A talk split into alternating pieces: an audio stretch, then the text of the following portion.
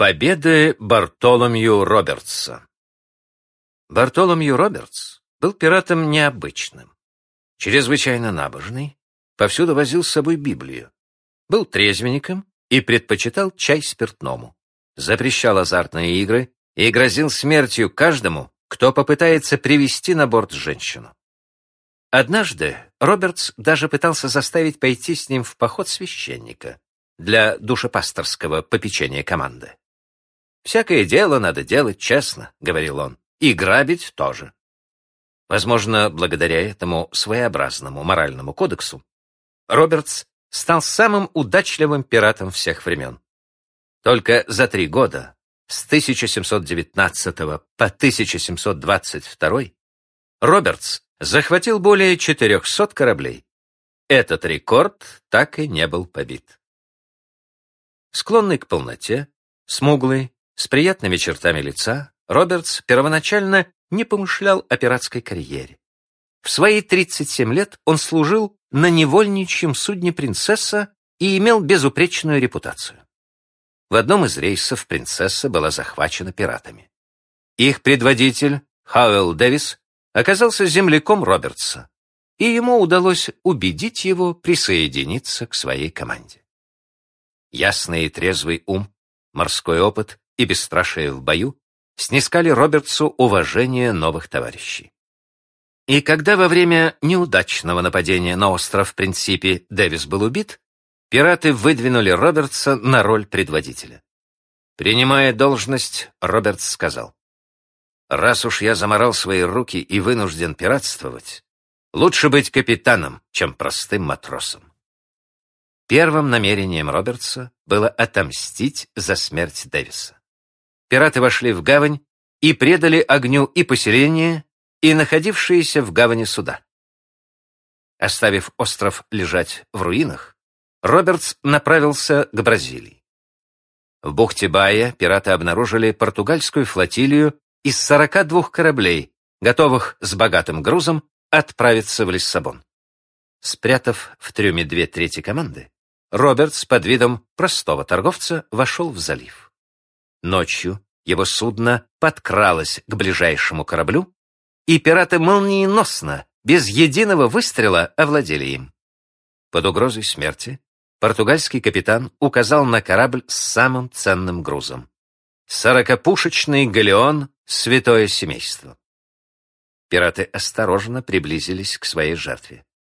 Ничего не подозревавшие португальцы не успели опомниться, как оказались в руках людей Робертса перерубив якорные канаты и, подняв все паруса, Робертс покинул залив на захваченном судне.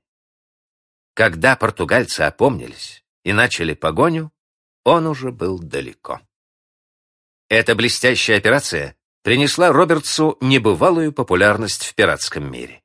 Слава о его невероятной удаче гремела по всем морям. Робертс нападал на города и селения, расположенные на островах Вест-Индии, независимо от того, кому они принадлежали – испанцам, французам, голландцам или даже англичанам. Колониальные власти объявили награду за голову дерзкого пирата.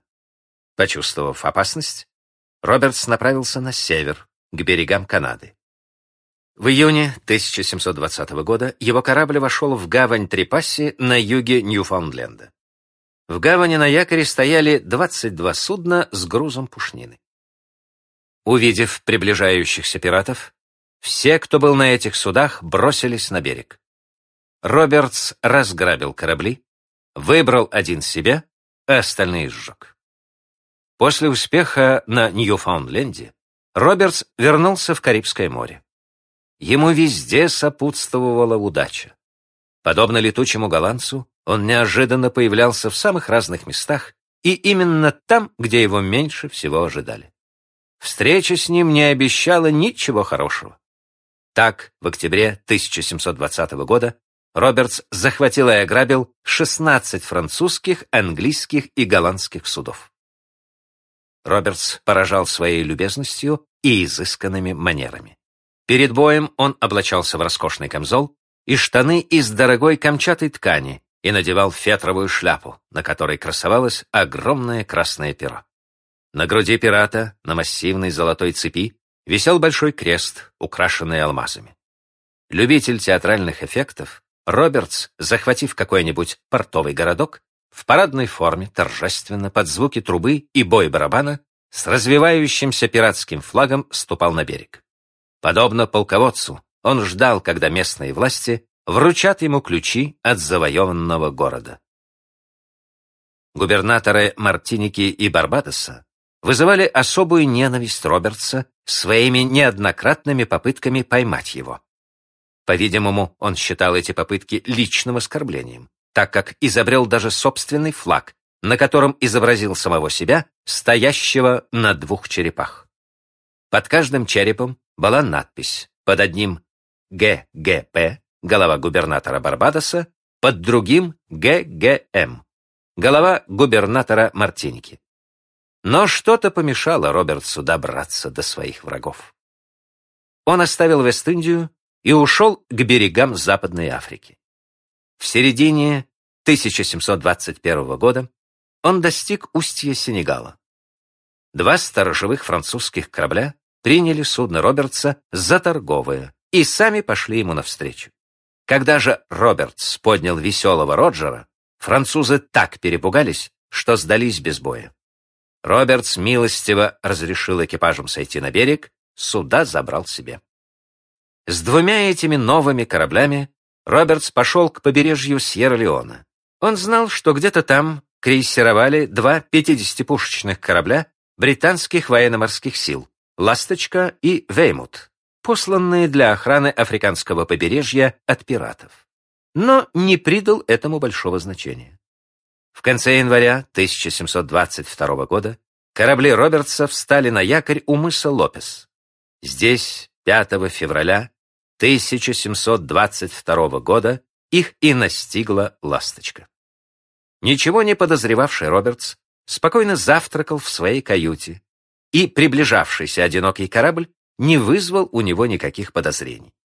Но когда Робертс увидел развивающийся над ним британский флаг, реакция его была молниеносной. Пираты подняли якорь и начали ставить паруса. Тем временем «Ласточка» подошла на расстояние пушечного выстрела и дала залп всем бортом. Робертс навзничь упал на палубу. Думая, что он ранен, пираты перевернули своего капитана на спину. Выше воротника роскошного камзола на голове зияла ужасная рана. Робертс был мертв. Лишившись предводителя, пираты сдались на милость победителя. Из 162 взятых в плен 52 нашли смерть на виселице. Сам великий пират Робертс, согласно завещанию, был похоронен на дне океана у берегов Западной Африки. С его смертью завершилась эпоха золотого века пиратства.